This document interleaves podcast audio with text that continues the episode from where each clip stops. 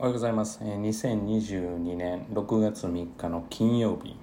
今日も聞いていただきありがとうございます。今日はですね、塾に騙されるなという題名でちょっと話をしたいなと思います。面白いことにですね、まあ、例えば塾内で、えーまあ、一般的な会社が販売している模試を計算したり、まあ、いろんなこう工夫をするんですけれども、えーその全ての取り組みがとにもかくにも、えー続けてもらうためという、えー画策になっていないかということを、えー見る必要はあるのかなというふうに思います。まあ何をお話しするにしても、えーとにかく、えー続けてもらうと要は塾にずっと来てもらうっていうことのみを、えー主眼に置いたものになっていないかというところですね。まあ、例えばですねうちで言うと、まあ、模試を、えー今年からですね、えーっと塾内で模試をする。で中3は、まあ、あの校外模試というか外で受けてもらう形でやるんですけれども、まあ、この模試を受けてもらうという理由が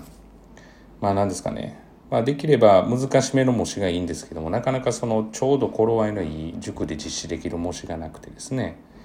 まただ、え範囲に関してはできるだけ、え広いものを選んでいます。だからうちの塾で進んでるスピード。つまり例えば塾内でまああの英語を、まあ、仮に取ってないけれども学校までの範囲しかできていない。その場合はどうするんですか？っていうと一応塾で実施するものなので、まあ、そこに関してはそこの部分はできていなくていいと思うので気にされる必要はないというふうに考えていただくものかな。でこれがですねまあとある塾といったら変ですけど別にどこがあるというわけではなくて塾によっては、まあ、とにもかくにも塾でやる模試が要は点数が取れなかったらやめるきっかけになってしまうから簡単なものにしてほしいという要望を出したりとかっていうのがあったりするわけですよね。だからそれって結局その生徒を伸ばしたいということではなくてやめさせないということが、えー、全てのかん、えー、全てのというか目的になっているわけですから、まあ、そういったところは本当に注意だなっていうふうには思います。であの例えばそれが作戦のうちであればいいのかなというふうに思うんですね。作戦というのはこの子はおそらく1年半後に伸びるという要素が、まあ、もう見えていてでそこまでに、えーまあ、早い判断をされると要は伸ばしきれないと成績がというのがあるあるから要はそういうふうにしたくないというのがあればいいんですけどもまあおよそは多分今やめられると困るからっていうことがまあ多分ポイントになっているのかなというふうには思います。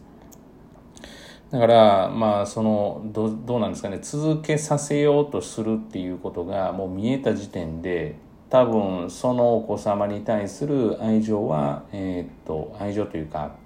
何とかしたいという気持ちは、まあ、ほぼ0%に近いっていう判断をしていただいていいんじゃないかなというふうに思うのでだから、えーこんな塾は危険というか私はまあ警鐘を鳴らすというか、まあ、やめといた方がいいんじゃないかなというふうに思っています。結局、えーとお客様にならないということですね。まあ、やっぱりその通ってることで何かしら意味があるかつやっぱり、えーその担当の先生というのが、まあ、ちゃんと見てくれているっていうのが大事なのか。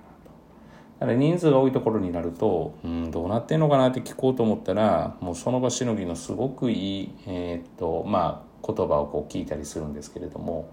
本当にそれでいいのかということを問い詰めてもらうのがいいのかなというふうには思っています。